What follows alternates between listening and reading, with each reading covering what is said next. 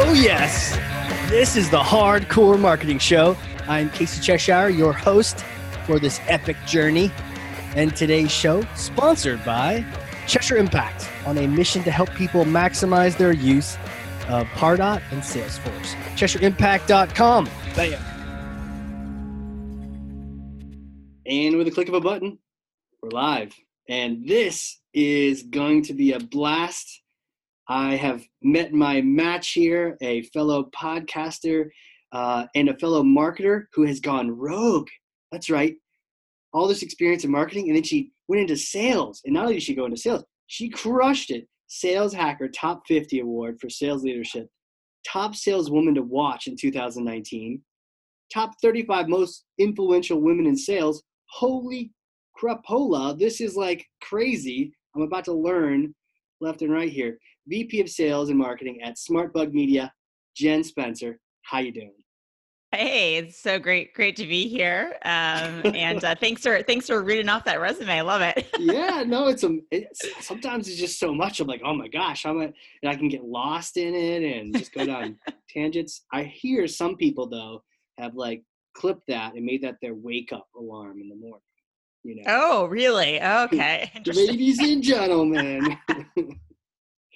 So thank you for being here. The theme it's it's our marketing leadership series and marketing and sales leadership talking to thought leaders like yourself learning from you in like classes and session and then eventually learning more about you. So to start out i want to pass you this. It's heavy but i think you can handle it. This is thor's hammer and uh, so go ahead take that and uh, there you go. Okay. Yeah. You got it. Oh look at that it's heavy. It's not as heavy for you as it is. No, no, super light. Yeah. I need to work out more. Um, take that Thor's hammer and smash some kind of marketing myth, misconception, bogus strategy, and just set the record straight once and for all.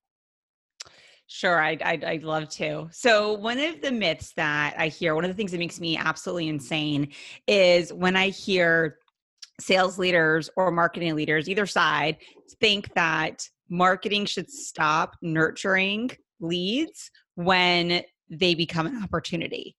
And this this makes me so crazy because the re it, if if sales is asking for marketing to stop nurturing the leads, then to me that means there's potentially some trust issues.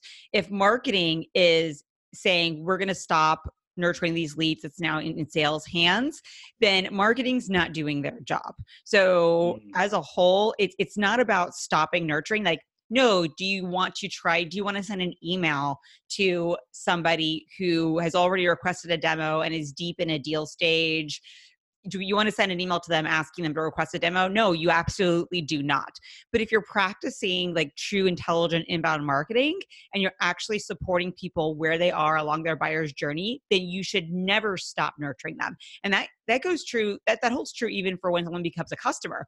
Once they become a customer, you're right. not done you're not done communicating with them. In fact, and in many cases that's when you need to be doing the that's your most important marketing time because those customers are expensive to onboard um, they're expensive to acquire. You want to keep them you don't want them to churn and those customers could be referring you new business and that's going to come that's going to come in kind of gratis right? You're not having to pay right. customer acquisition costs for that so I just get crazy when people say, you know, stop doing doing something and they they they they they say no to an entire kind of approach based off of what? Based off of maybe they're not doing nurturing correctly in their organization. So that's just one of the things that makes me absolutely insane. Drives you crazy. Just smash that with a hammer. Yeah. How how does this happen? Is it just because marketing is just messing up and we're not paying attention to where things are at and we're sending those goofy emails? Well, I think I think there's a couple of things that happen. One yeah. is that when people say to me, "Yeah, no, we we nurture our we nurture we have we have workflows. We're using Marketo, HubSpot, Eloqua, whatever it is they're using, right? Pardot. Um, and Pardot, and they're nurturing um, they're nurturing those those individuals. Um, just because you have lead nurture campaigns set up doesn't mean they're good right? yeah, yeah. So that's a quote right there. Boom. Just because you have them set it up doesn't mean they're good. That's a quote for the record books right there. totally. so it's like I've I've looked at some people's nurture emails and it's like literally just like beating them over the head with the same message over and over and over again and you might as well just be like spamming them, right? Like or you're not adding any kind of value. So I think there's as marketers we have to really take a close look at the nurture campaigns we set up and and be auditing them be analyzing them looking at their effectiveness setting goals for them and then determining you know if if they're if they're working and if they're and, and also how we can improve them. So i think marketing needs to do that. The challenge is i think most marketers that are practicing some kind of like inbound nurture type of methodology they, they know they're they know they should be doing these things but they've mm. got so much on their plate they're so overwhelmed that they're just trying to get through kind of the next thing right and then the pressure that they have is uh, you know just Get, fill the top of the funnel like acquire acquire acquire yeah. like bring in new people and so the energy is focused there versus on supporting folks kind of along along their journey so i think that's that's kind of one you know one of those those pieces it's not that marketers want to be like sending bad emails or right. like irrelevant emails and no Most one no one yeah, i mean like no one regardless of what you do no one sets out to just do a bad job right? Like right. but right. but like the, the villains in movies never think they're the bad guy right? Never they're just, no. they're just trying to get their job done. Exactly exactly. So i just think i mean i think about even my own my own database, my own ecosystem. There's things that like I lie in bed at night thinking, oh, this could be better and that could be better. And I mean, I'm I'm obsessive, right? Like I live and breathe this stuff.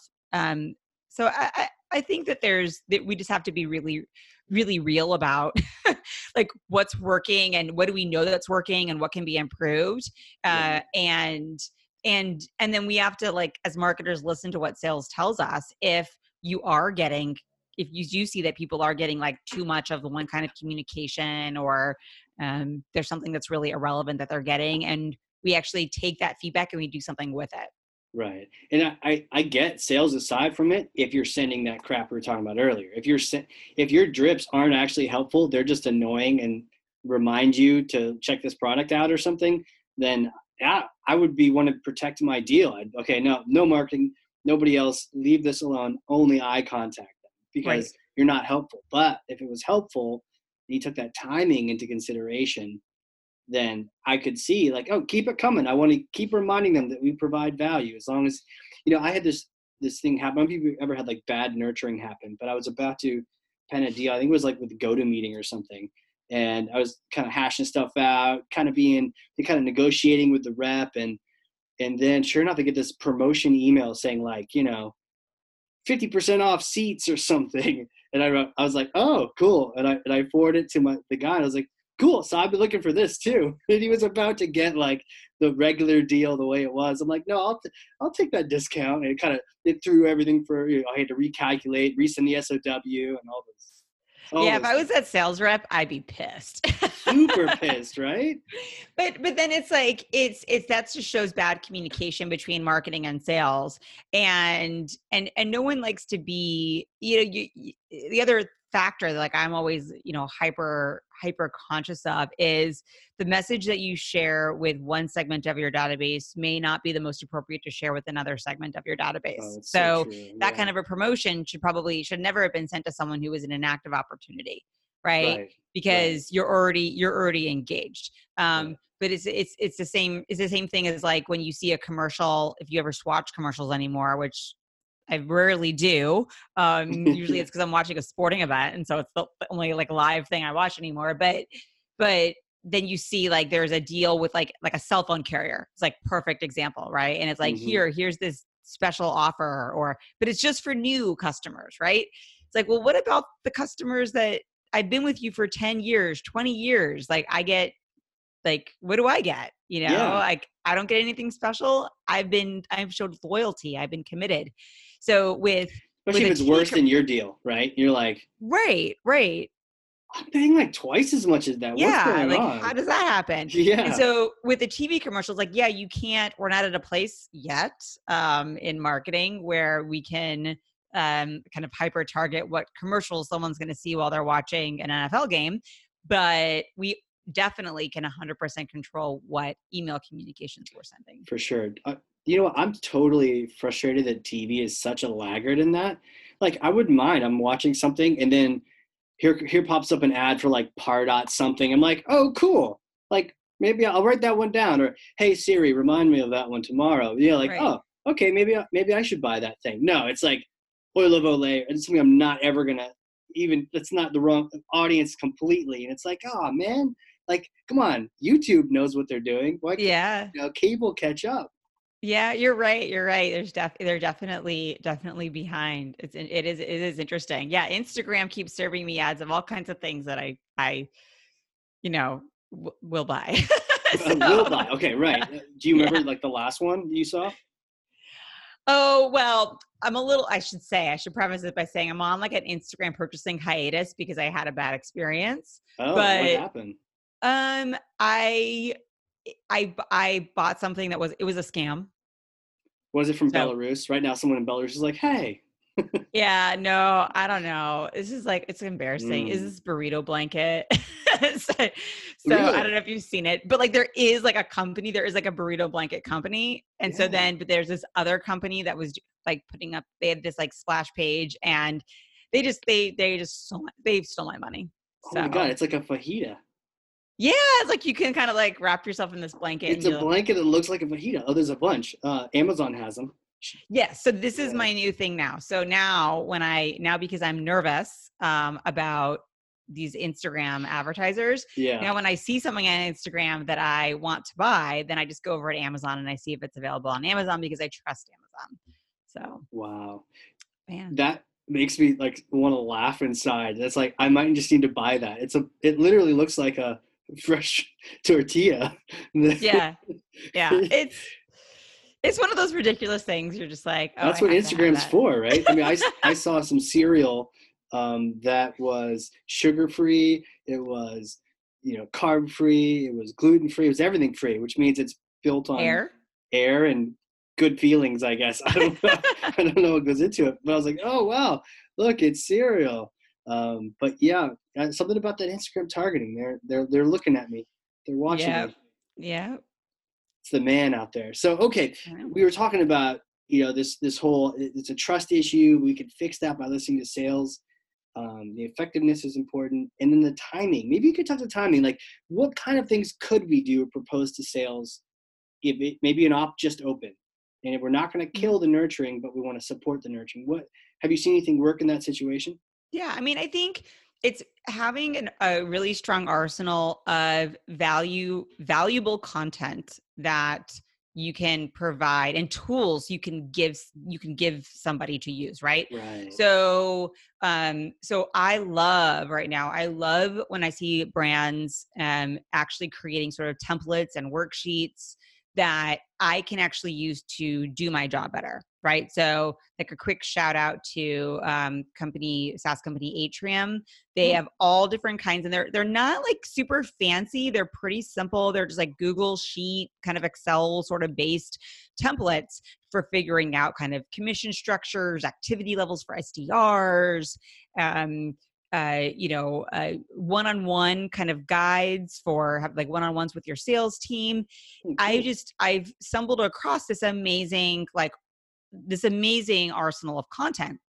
And so like I'd spent like one Saturday uh just living it up and like building out a bunch of processes and I was relying on them. But now I'm in these these nurture campaigns and they're sending me they're sending me more tools that they've created that I can use to do my job better based Right. on the types of things that I was engaging with before.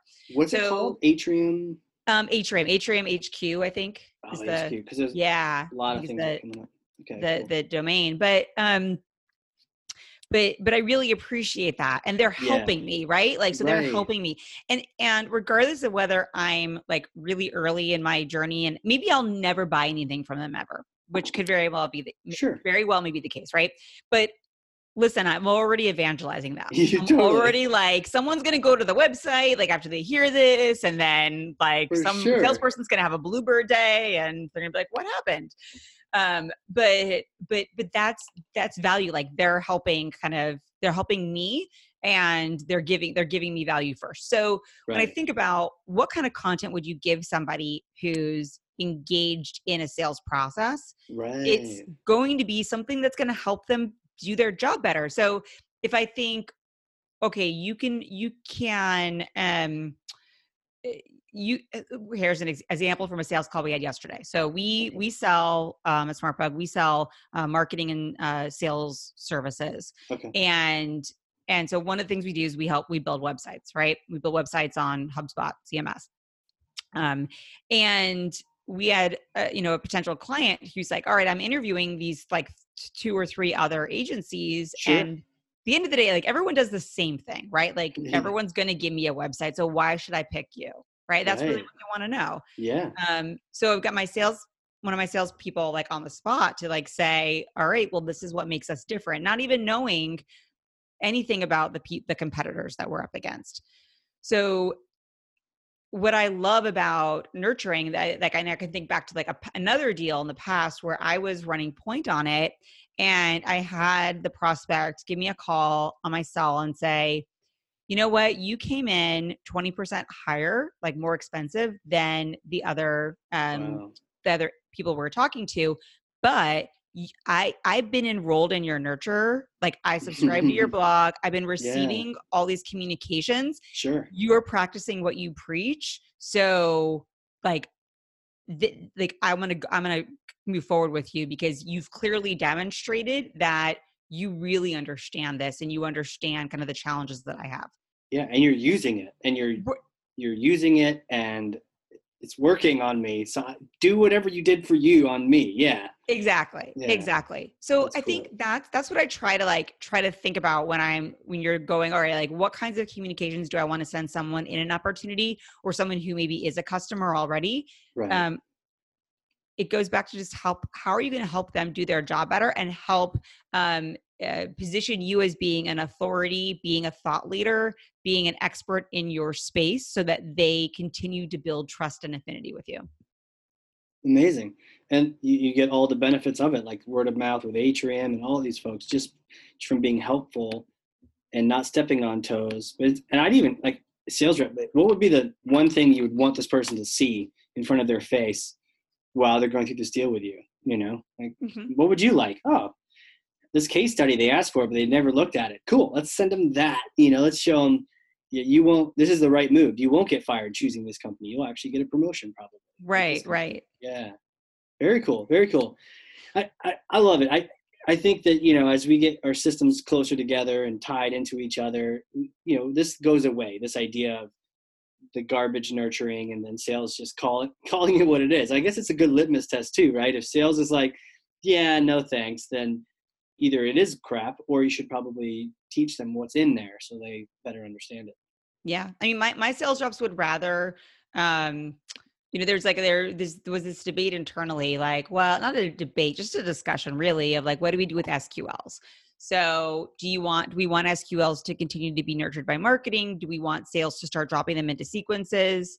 And my sales team's like, no, Mark, I trust marketing.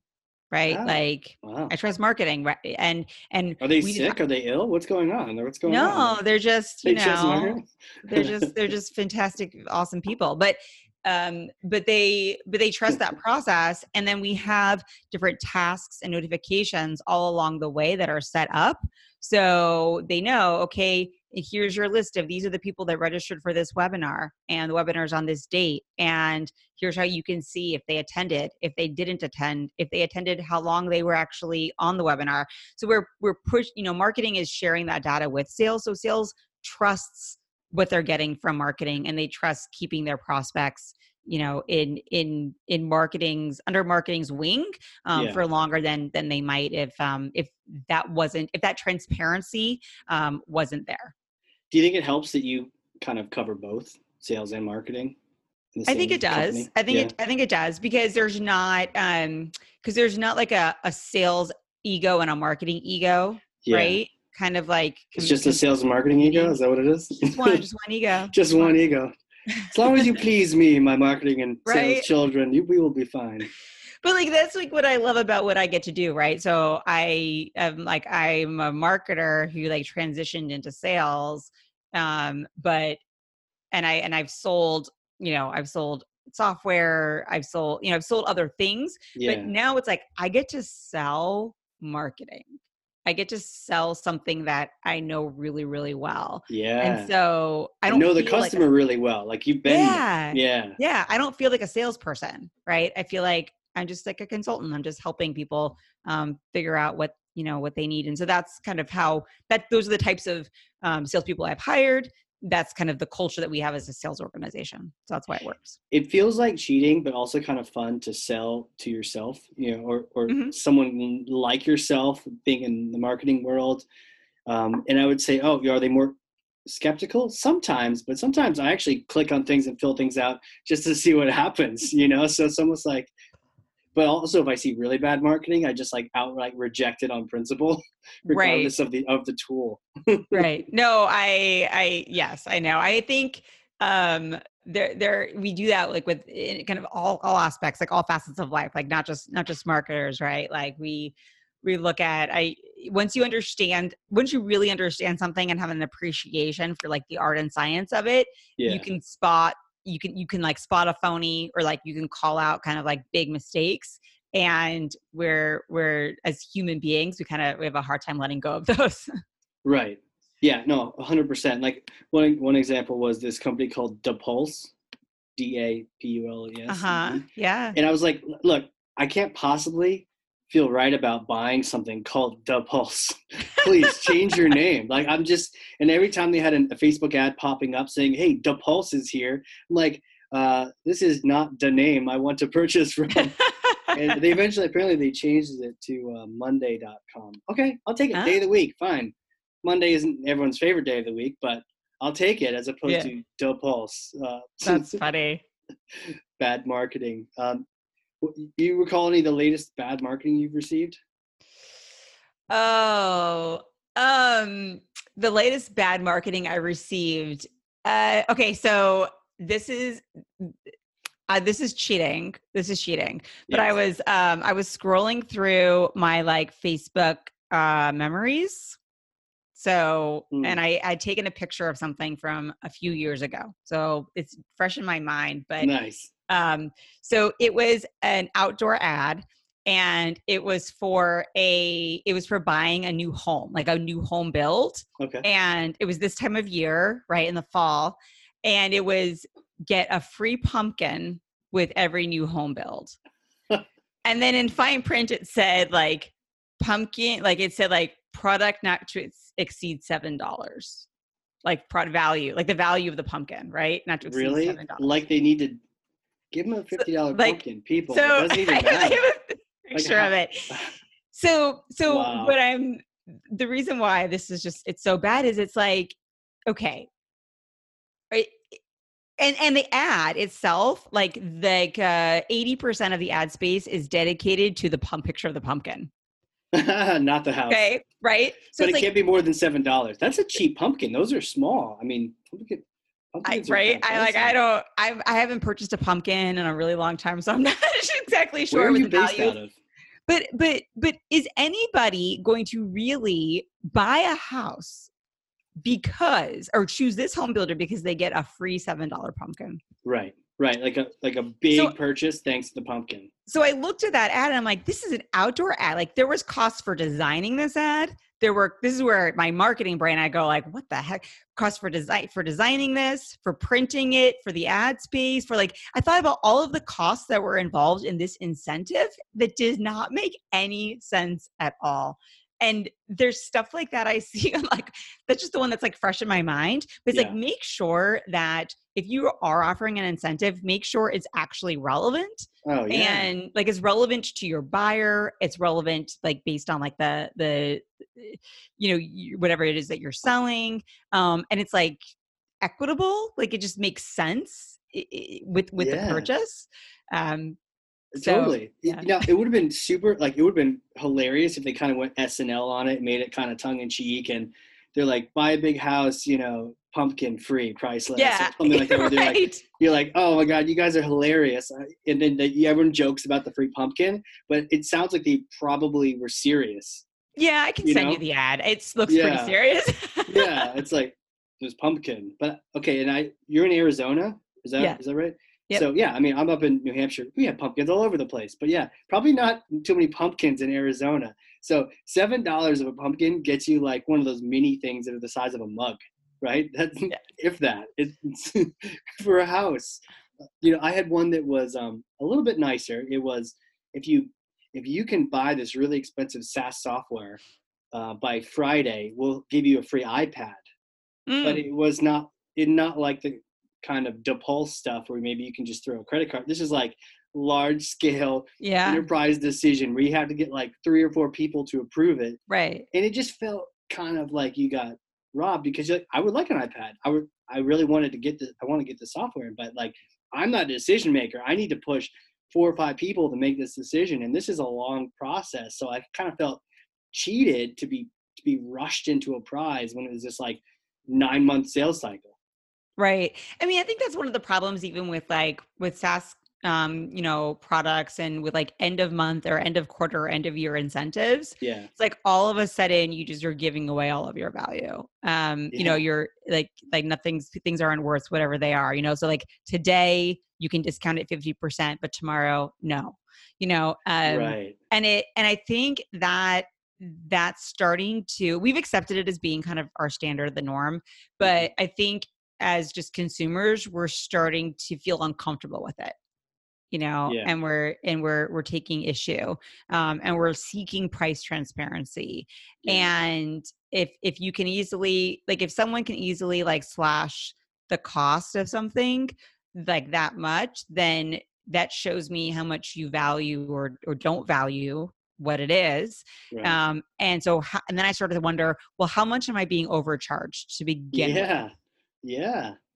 It, and if you go down that hole of discounting it's like never ending but uh, most a lot of the savvy and you see this in sales all the time probably where it okay the deal expired on thursday. Well i Mhm. want it today. If you want my business you're going to give it to me today. Like what are you going to do? Say no? Right, not sign right. it? I mean maybe some large enterprise but the deadline for that some people maybe drives some people but a lot of the savvy people are like okay great. Now i know that you can discount that price and i'm going to buy it in three months at that price right it right doesn't doesn't drive the urgency like people thought it might.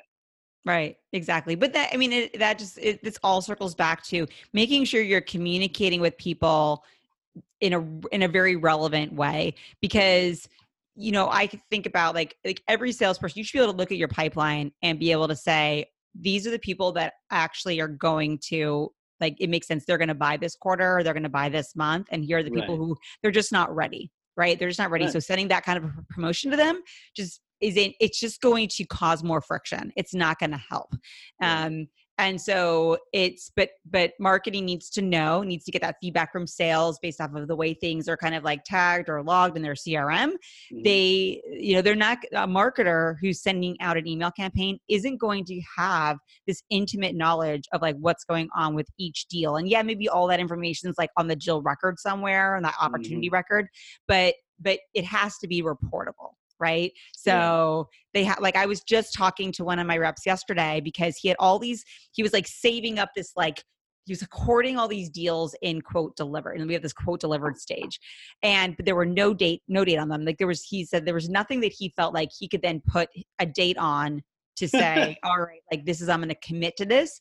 They're all like and they all for one reason or another they're they're not a no they're not they're they're not a not now they're just they're just a little bit stagnated Yeah. so i said we we have to do something with these people because they're they're they're kind of in this um they're like in a purgatory they're like in a marketing purgatory Right. so let's create a separate deal stage that's around like internal stagnation right and, Yeah, sure. and now Stalled let's have deal. marketing Yeah, sure. yeah let's have marketing build out um, specific uh, nurture campaigns to keep them engaged um, that that uh, that are like that are done with that specific intention right okay hey marketing Right. these are these are contacts at organizations who very much want to work with us but for some reason or another um their things are not moving like as quickly as we normally would we normally have things moving along right Yeah. um and we want to make sure we're staying top of mind without being obnoxious Right. so and, then that's that'd and be there you that'd go be a perfect drip, right? Right. it- and that way, this rep doesn't have to obsess over these accounts that really aren't ready at all right now, and waste Mhm. his or her time, and can focus on ones that are ready to buy. And meanwhile, marketing can do what it can do, Right. warm those puppies up. Yeah, and the way it should be. Yep, absolutely. So, question for you: Mm. You are a fellow podcaster. Talk to me about podcasts. How do they fit into marketing and where? And I mean, I love it. It it seems like it's kind of coming into its heyday. Like, what's going on? Yeah, no, I, I love I love podcasts myself. I love um, I love seeing podcasts kind of be born and um, and I love the uh, I love the just the the simplicity of them and the the ease of both kind of creating and also consuming.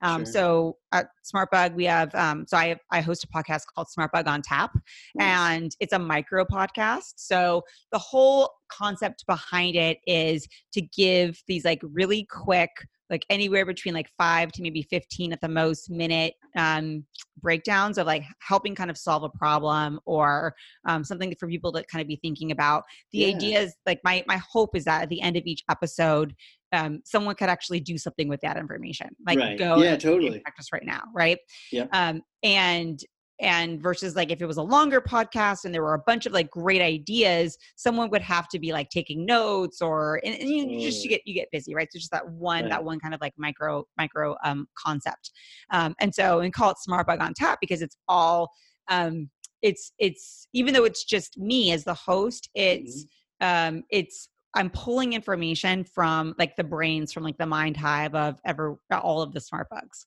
so Yeah, that's that's cool. kind of kind of the idea of like getting a chance just to listen to um, some people who are pretty who I think are pretty smart. Um, so, but but what I love about podcasting is it's it has an intimacy to it Mhm. that no other medium has Mm. because you're right there with people. I mean, when I'm listening to a podcast, I'm usually like you know, putting on my makeup or doing my hair or making my coffee in the morning. Maybe I'm driving somewhere, but it's just it's just me and then that person or those people who I'm listening to. right. Um, and they become kind of friends, kind of confidants.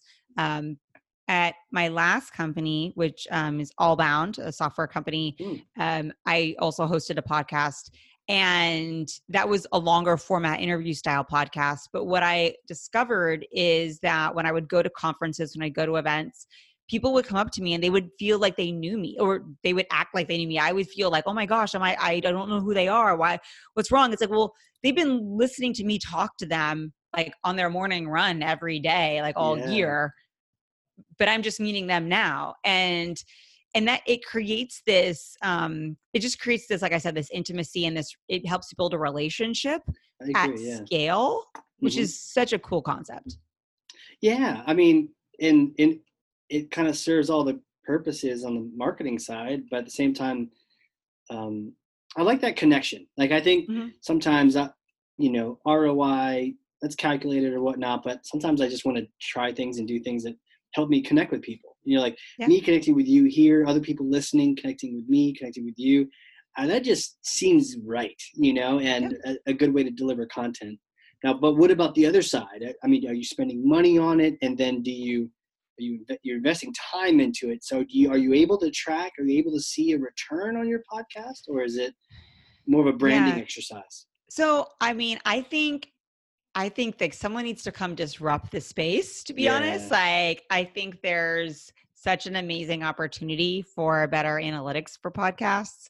Um, I have yet to see anything that I, that satisfies. Um, I think what, what what what like marketers are really looking for from like an attribution perspective Right. but um you know and we're not spending any we bought some equipment um but and then there's the cost of you know there's the time involved in actually like writing and recording and then there's Sure. the the time or cost involved in kind of editing um and kind of loading things loading things up and then we just promote it just the way we would promote any other kind of content blog content or any other kind of organic content um so so there's there's that but one of the the most interesting ways that we've really used data from podcasts is keeping track we you can see like how many downloads an episode right. you know as something has gotten right so one of the things that you know we noticed is there were particular topics that would that would um uh, that would consistently outperform all Hmm. all the other topics. Wow. And so that we use that insight to say, all right, for our next campaign that's unrelated to our podcast,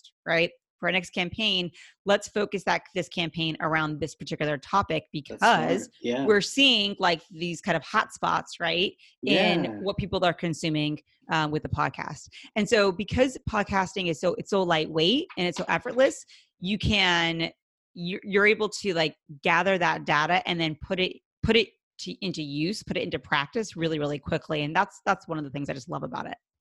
the value testing of that um, is is really interesting. I'd never thought about that. It reminds me of the old PPC testing. Uh, my friend Sean McCarthy's like a wizard at AdWords, and one of the things I learned from him was, you know, like here's this value, like learn French, have fun doing it, or learn French because it's easy, or because it's fast, and like what are the values that appeal to certain types of people and it's almost like market testing without Yeah. even leaving your door. Like Tim Ferriss does that too, right? So this is kind of a way, in a way of doing that, especially if it's a short podcast on a particular topic, Yeah. and then see what's popular. That makes sense. What are they? Are they like tactical topics that end up being popular? Yeah, yeah. strategies? Yeah. So like in our case, the one that was it was all things around SEO. So it was all like quick Ah. tips for SEO. It was anything we did SEO related. And so then we did a webinar um, that was uh, we, did, we we had done a couple of webinars. One was on like really like unique ways of finding like keywords. Another one was a little bit more like technical SEO.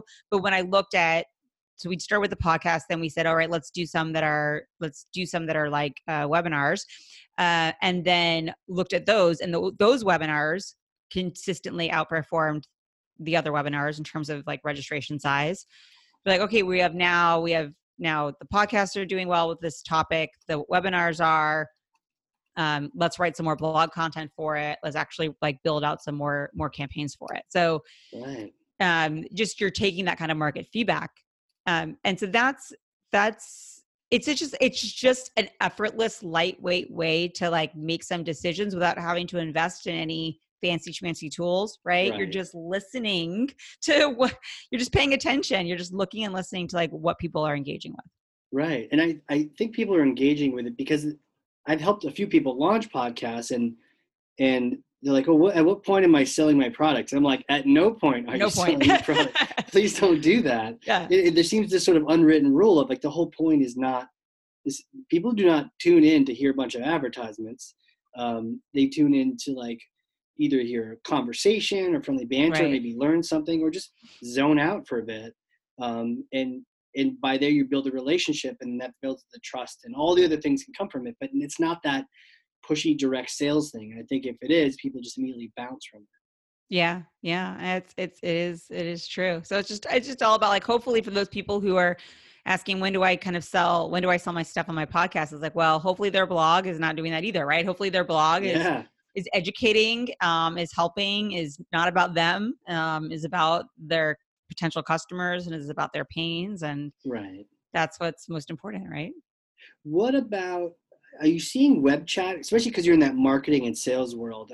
I- definitely it's been sort of a thing in the B2C world. I remember decades ago, somebody had an issue with shipping or discount or whatever, Yep. and you chatted, and if they purchased, there's a cookie in there, and it would ring like a cash register on your computer, like ching, just made a sale. Ah, it was yep. cool. But I, I'm seeing it now with new vendors and new people coming into space. Like the B2B world is suddenly like, here's chat. yeah. Are you using it now? And what are your thoughts on it? So we have live chat on our site. Mhm. Um, I've played with live chat. I play with bots. Um, the the live chat gets more engagement than the bots do. Um, but for us, for who we sell to, which we sell to marketers for Mhm. the most part, um, we don't get a lot of engagement with the chat. We get a lot of people looking for a job or um, my favorites that we get these questions, and I'm like, this is someone trying to pass a test. Like this is copied and pasted from an Are you exam. serious? Hundred percent. Yes. Hundred percent. Like a business school SEO exam? Or Yeah, something? like there was one time where I actually called it out. Like I knew exactly what it was from, and it was from like um, HubSpot social media certification. And I Oh, actually wow. wrote back to the person. I was like, "It looks like you're taking HubSpot social media certification class. Good luck. best of luck. I can't help you. Um, because they literally wow. copied and pasted the, the question. So, so yeah, but then there's like students who are I like, thought, man, if I was a student these days, I would be all over that. I'd be I, like, it's, it's crazy. It's yeah, it's crazy what you could what you could uh, could have access to. So we get a lot of junk, um, but um, when I think about like our clients and who's really using it well, um, they are honestly they are more B two C. Mm-hmm. Um, uh, you know, the, on, on on that end. But I know there are a lot of B two B companies that are using live chat, and from what I am what I've gathered, the majority are using it to uh, book sales meetings faster. So um, I don't think chat is replaced. Well, chat's not replacing any kind of nurture, right? Sure. It's not replacing. I don't see it like I don't see email going away anytime soon.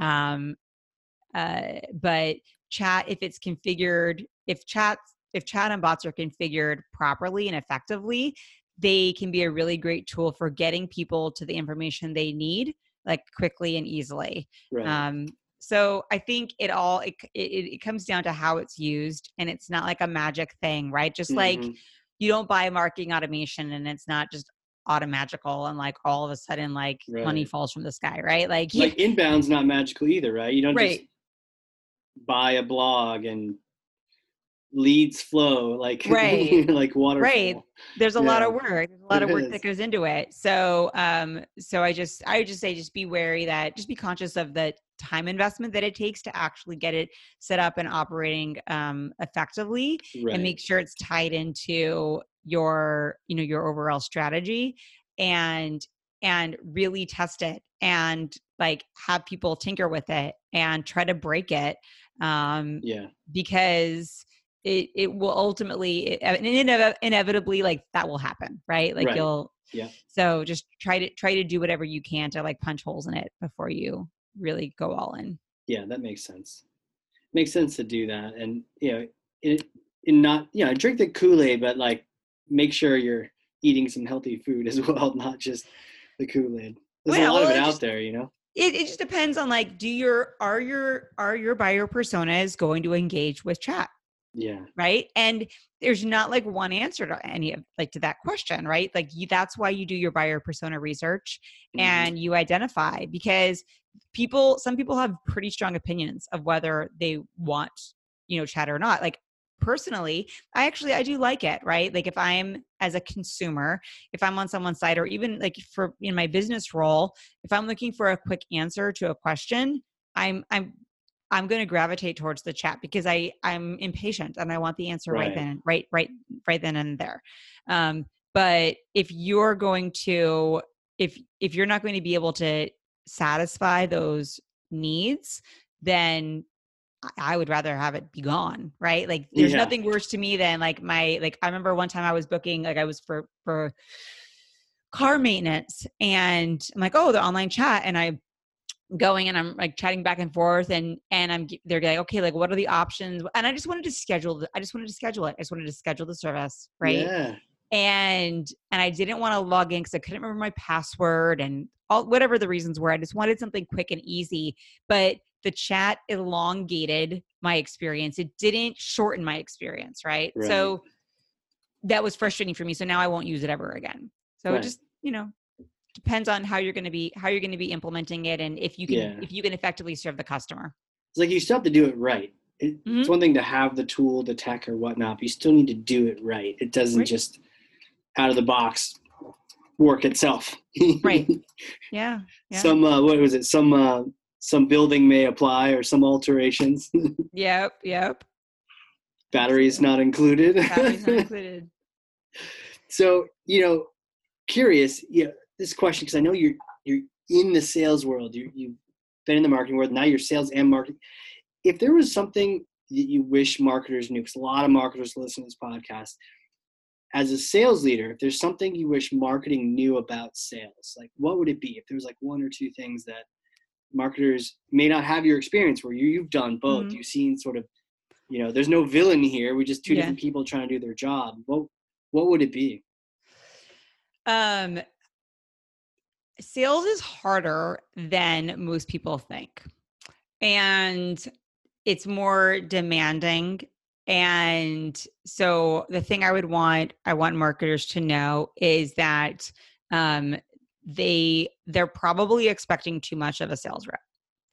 Mm-hmm. And I'm not saying that because it's like sales reps are dim or whatever. I'm not that's not that's not it at all, but when I find when I took like a sale like a sales seat in Cary Dakota and was managing my pipeline and having discovery calls and building proposals and managing nego- negotiations it it became hard to keep up with what content we were creating and producing what the editorial calendar looked like um, hard to, uh, the simplest thing like showing me like if you're giving me a, a segmented list of just my contacts who registered for a webinar but didn't actually attend it like that is gold to me because the last thing i want to do is get on the phone with somebody and say, Oh, what'd you think of the webinar? And then find out, well, they didn't actually attend it. They registered, but they didn't actually attend it. Right. And as a marketer, you might think, Oh, well, you can just kind of finesse the conversation or whatever. And we, as salespeople, we, we kind of do. Right.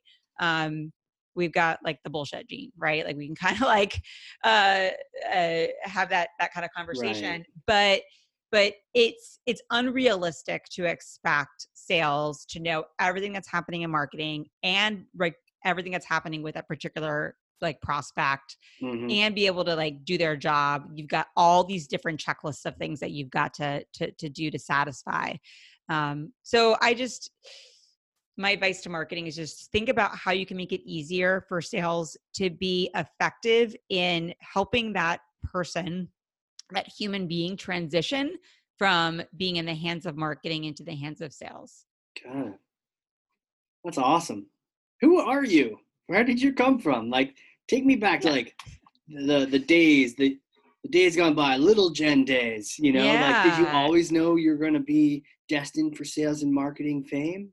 Well, I was always really bossy. so maybe. Um, so you know, it's interesting. Um, I because I started my career as a high school English and theater arts teacher, but if we go back much further oh, back. Go back further. I, yeah, yeah, yeah. even get there. That's interesting. Yeah, we'll, we'll, have to walk into that. Yeah, if I really think about it, um, so in I think it was in fourth grade. I think it was in fourth grade. Um, and we were doing we were we we studied like the Oregon Trail. Okay. And so then we had this like interactive classroom like assignment where we had these groups. It was like the first people to kind of like get across the country. They wow, then yeah. kind of found this like group. I mean, I'm just I'm trying to remember from fourth grade. This is was a, quite a while ago.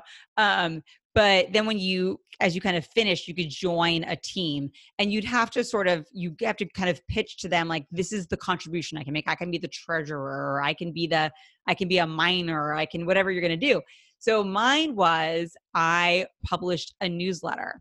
So I created like a uh, like a magazine, like a like a little like a, a it was just like a, a one page like two sided yeah. kind of document that was had stories and had articles about like what the different um what the different teams were up to and kind of what was going on it was like this little magazine and i'd gone to my teacher and said and he was like yeah sure and he like mimeographed it you know wow. like before copy machines and stuff um and so i like, kind of I, I created that, right? Yeah. Like wrote the stories and interviewed and was this journalist. So I think like, yeah, in a way it's like telling like storytelling. Storytelling. Yeah. Um and storytelling and promotion and evangelism right. i think yeah. was always ingrained in me yeah it and so like early on you're you're you're this and and then you decide to go into education uh, in college i well i wanted to go when i went to college originally it was um i was going to major in english and minor in theater and i was going to be or no i was going to major in journalism i'm sorry minor okay. in theater and i was going to be a um i was going to be a theater critic for you know the new york times well the journalism know. started early so right. you're just yeah. carrying it on yeah and then i got to um, I had like my first uh, first couple of months in college and realized that most as I kind of started to meet with journalists, most journalists didn't have journalist backgrounds. Um, they were just oh. really good writers and they were very curious people. And so I realized when I looked at the curriculum of journalism and I looked at the curriculum of English, I was going to get much more writing experience um, if I got a degree in English. And so, and then I thought, well, I can't just get a degree in English. Like, what will I do with that? Yeah, that's and, like our language. yeah, it's like, what do I do with that? So I, which there's plenty to do with it, but at the time I like right, couldn't right. see past just what I knew. And meanwhile, um, I've, I'd always been a good writer. Um, I'd always done well uh, in, in, with essays, and so people in my dorm were coming to me on a regular basis to have me edit um, and give them feedback oh, on their essays. Sure. And I, I enjoyed that. I enjoyed that. I enjoyed helping people along, you know, along that that journey that they were on. And so that's when I transitioned into a degree in English. Um, or degree in like a secondary education. Uh, it was like right. drama, journalism, and classics was kind of my field of study. Uh, but I always knew I didn't. I always knew I wasn't going to be a teacher forever. I knew it was just something for that moment that would help me stay doing what it is that I love to do.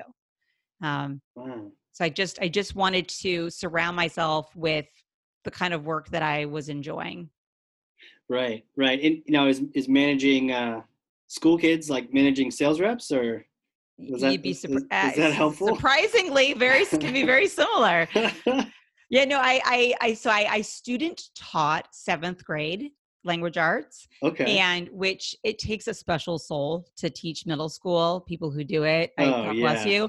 Um, but everyone's so I, confused about everything in, in, in, junior high. Oh my gosh! So if you can do that, you can do pretty much anything. Um, but no, I I think when I think about like when I taught like sophomore English and I'm teaching, trying to explain to like a 15 year old boy why Shakespeare is important in his life um, and why it's relevant. That's the that's the hardest sale I've ever had to do. Right. So it's that's so it, true. There's there's quite a bit, or when you think about like building a marketing campaign and you kind of start with the end in mind like what do you want like the result to be like that's what writing a lesson plan is it's mm. okay what will the students learn and then the students are going to learn like xyz and then you have to like reverse engineer what how what steps you're going to take to get them to like achieve that like that learning it's the same thing for it's the same thing for marketing and sales and so it's just such a such a good fit so i wow. think it's very very aligned Wow, and, it's funny how um, um, that's cool. You picked up on the fact that you didn't need to get a degree in journalism or English or anything to really be what you wanted eventually. Um, I think, I mean, I, I, think we all kind of are caught up in the bug, which maybe is not. A, it's more more transparent now, where people are starting to realize, like, hey, like, uh, why did I get all spend all this money, or why did I do all this for this degree? I mean, mine was com- computer science, and it was like, oh, well, I actually just want to play around online. I don't really want to like actually code microprocessors. That's not really what I'm doing. And here I end up in marketing. So I, yeah. you're right. I think for you know those people still in that or advising people, it's it's do things that interest you and don't worry about the actual career that comes out out of that. Do internships for that part. Right, right. I mean, it, there's definitely some things where you have to have that education background, right? There's some careers that are in that place, but I'll never forget sure. my my son, I have um, twin boys. They're almost 16 and they're, you know, just their minds are spinning right now with college and what do I want to be and studying and feeling this pressure. And so my, one of my sons said to me, we were like emptying the dishwasher and he's like, mom, when did you go back to school and get your degree in marketing? And because he mm-hmm. knew like he knew what my degree was and he knew I'd been a teacher. And I said, I didn't. And I mean, I he almost like dropped the plates on the ground, like right in that moment. He was like so shocked because it just broke right. every like every like idea that he like all of these ideas he had about like what it meant to kind of grow up and what it meant to kind of study and and I said no I just I I didn't but I just I accepted every opportunity to learn and grow and I like pulled the threads I felt compelled to pull and right. I took risks along the way and worked really really hard and um and and and luckily my skills were re- easily transferable. And you got into theater after school right? It wasn't even immediately into te- it wasn't teaching or it was like theater? Was that what happened i was so i did um i did teach theater also so i taught english and theater. Oh, cool. um and then after so i left teaching um I left teaching. Uh, I was like four years in, and I had while I was a teacher, I was volunteering with Arizona Theater Company, which is a professional regional nonprofit theater uh, here in Arizona where I live. Ooh.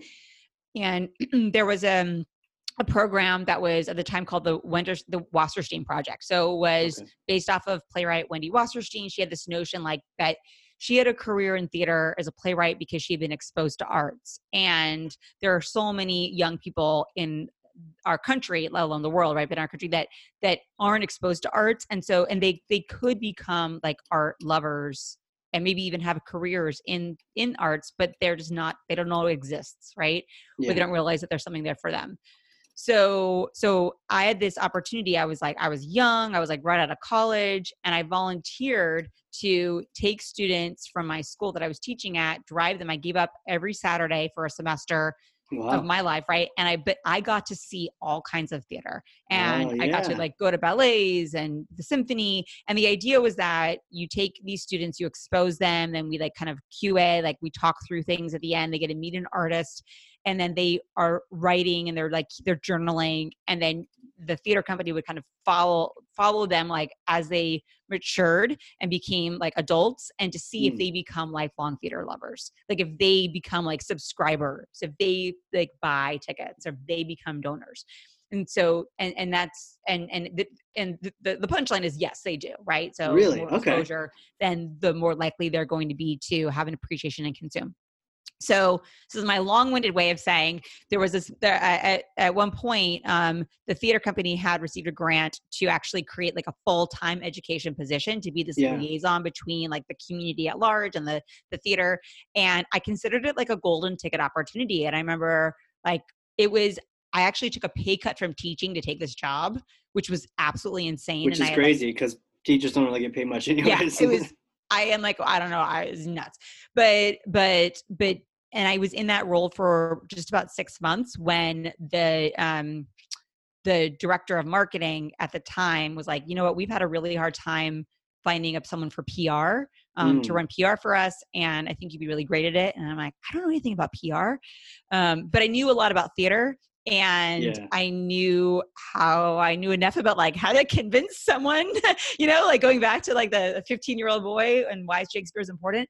Right. Um, and so i ended up getting into marketing in like in this like within the cultural like you know comfort of of the theater. Wow. And had you always done theater growing up or? Yeah yeah um yes. Oh like well like middle school high school yeah. um college um i was the the chair for the uh, i went to university of arizona and there's a uh, university activities board and an arts committee. And so I was the chair for that, and so we would put on different um, different like productions that were not associated with like the college, like the theater itself. So I'd always done like thing, you know, things like little things like that um, for That's sure. Cool. So, so That's yeah, cool. So was, I was I was sharing with you earlier. I did something similar. I like ran our theater company at, at the college I went to, and it mm-hmm. was it was kind of more training for me for when I got out than even the classes that I attended um, yeah. and it was kind of always something. So I could see how taking this leap and doing this theater program. How how did you go from working in the theater company to now being a sales and marketing VP thought leader podcaster? Yeah. Um, so I was at Arizona Theater Company for eight years, and wow. by the time I left, I was I was really tired. Like nonprofit is hard. yes it was hard. I would like go to bed at night sometimes, like going, okay, if we don't sell forty thousand dollars in tickets tomorrow, we can't make payroll on Friday. Oh, like no. that kind of pressure. Yeah. Um. So I got to a point where I was just, I it was just too much, and I and I knew it. It I needed to make a change. Um. And so I started looking at you know positions like in the more in the B two B space um and so that it was just honestly it was exhaustion um and just mm-hmm. needing to kind of take get something new do something new and maybe like think about going back you know after after some time so from there um ended up getting into like SaaS um and uh, went through amazing opportunity to take a small software company and um, take it take it through like grow it help get it help get acquired Sure. um, by a company see through that acquisition um, kind of feel what it's like to be and like uh like deal with like mergers and acquisitions Yikes! um, yeah. so yeah so that was that was really really it but the thing about like thought leadership and kind of brand building is is i've always been scrappy so i've Mm. always i've never i had never worked for a company where there was like a lot of money for anything it was just like in it, even when i was a teacher right it's just like you got to make do you got to do you you you figure out how to work with what you what you've got Right. um and the thing that's always been free is my own creativity sure. so, Yeah. you know, it's just and and otherwise it's just time. It's time, effort and creativity. Those are things that don't cost money. I like that. I, I think the restriction on that can make you really not only appreciate everything else, but also it can create some amazing results because that pr- it's like that pressure on the coal turns into diamond. Like you know, you don't have a million things you can try. You don't have budget for a thousand Right. things. You really this really needs to work. If it doesn't, you need to change it right away. Yeah, and and you need to do and you need to be able to move quickly, right? Right. So, and then you test and you tinker and um and that's why digital marketing is so exciting because you can put something up out there today and if it's you, you're not pleased with it, you can take it down tomorrow. Right. um true. and uh and so it's you know or you can iterate on it and it, it it's it's just it's it's fun and exciting and so i think that i just i gravitated towards um towards towards that like towards all of that that energy because it was just so much in line with the way that i had been working hmm Yeah, it kind of fit your personality. yeah to do that. That makes sense. If you were to, you know, I have a situation for you. If you were to discover a time machine and then hop in that and go back to the very beginning of your career, it could be when you got out of school, you're going to do all Mhm. these different things. yeah What would you tell yourself? Like if you give yourself advice, you know, going back, Mhm. you're fresh out of school, what would you tell yourself? So let me see if I can answer this in like two different ways. So to as more of like a personal career growth, like speaking to like younger Jen, I Sure. would say I would tell myself that that I'm worth more and that I know more than I think I do. Because early in my career, I had this idea that like I wasn't as smart or as good as anybody else around me. And um and I created these like these barriers for myself that were really non-existent. So that's like one thing for like a personal like that's what I would want to want to tell myself For sure. from like a sales marketing leader person i wish earlier on in my marketing career i had sat on more sales calls Ah, so like that's something like very very tactical that i'm like ooh why did i not do that like i wish i would have done that i wish someone would have told me to do it so true, right? Because you learn so much from them. It- hmm and wow it's like and you can't even describe all the different things that come out of it and it's not even what's said sometimes it's what's not said or exactly or the yeah. questions that people are asking i one time sat in on one and the prospect said who are you again and what do you do and i was like wow this is terrible this is not qualified at all yeah I've got some work to do and Yeah. it went about fixing it so Yeah. i'm with you 100% on that one yeah where are you going to be at any events coming up anything Yeah. going to be going Um, to so uh, it, I'm I this an event that I really love. Um, it's the uh, B2B Marketing Exchange. yeah Um, so it'll be in February in here in sunny Arizona, in Scottsdale, Arizona. Um, so I always I always love that event. Um, really amazing quality of like the, the content, um, very very specific tracks. So you're able to like uh, you're I ne- you never I never feel like an like a, a session I go to is like wasted. You know, it's very much aligned with where I am um, in my career and what my goals are, what I'm looking to achieve. right. Um, I'm I'm speaking uh, again this year, and uh, it's this my session's all about um, what marketing needs to do to prepare sales to like effectively enable sales for a campaign launch, um, which is something I'm obviously like really passionate about. But totally the other the other factor is um, a client of of SmartBugs, uh, Quest Software. They've got their division of their SaaS division, Spotlight Cloud. Um, two of their team members are actually coming out and they're joining me, and so they're gonna like actually get into like the weeds of like what they do, um, and they sell like a freemium product. Mm. So th- they're they're gonna. I think it's gonna be really relevant for a lot of people. So I'm super excited, and they're just great people in general. So I'm excited to actually um, get to welcome them to the state that I'm living in now, and yeah, uh, and and uh, spend some spend some time with them and and learn some uh, some build up my my own marketing and sales skill set at the conference. Right, right. Yeah, I went to the one up in Boston. I don't know if you you were at that one. The B two B sales and marketing exchange. Yes, is that different? Yes.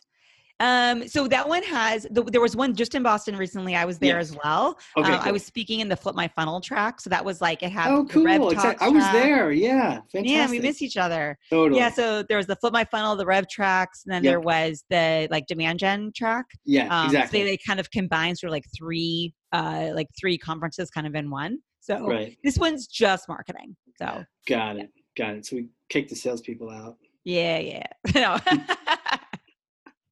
you could be half there. So, so, yeah, I know, I know. I get to I get to check both boxes. That's great. right, totally. Where where can people connect with you? Um, like LinkedIn, Twitter. Where yeah, where, should people reach I'm, out? I'm super I'm super social. So Twitter at Jen Spencer, um, LinkedIn just Jen Spencer. Uh, there's a couple of Jennifer Spencers and stuff out there, but I'm the one who works for SmartBug. Um, all I ask is if you send me a connection request on LinkedIn, let me know that you listen to this podcast. Right. So then I have some context for you know how how we might know each other. That'd be really helpful. Otherwise, you're one of those people that sends the thing and then you connect and then they send you spam immediately afterward It drives me crazy. So I don't do disconnect. that. Yeah, yeah, I just disconnect with those people oh, after. I, I block with hatred. I do. I report. I block. No, you're gone. You're, you're dead to me. Yeah. Um, so and and so SmartBug in your podcast is smartbugmedia.com slash podcast, right? Um, yes, yeah, that's where to go. Cool. SmartBug cool, on cool. tap.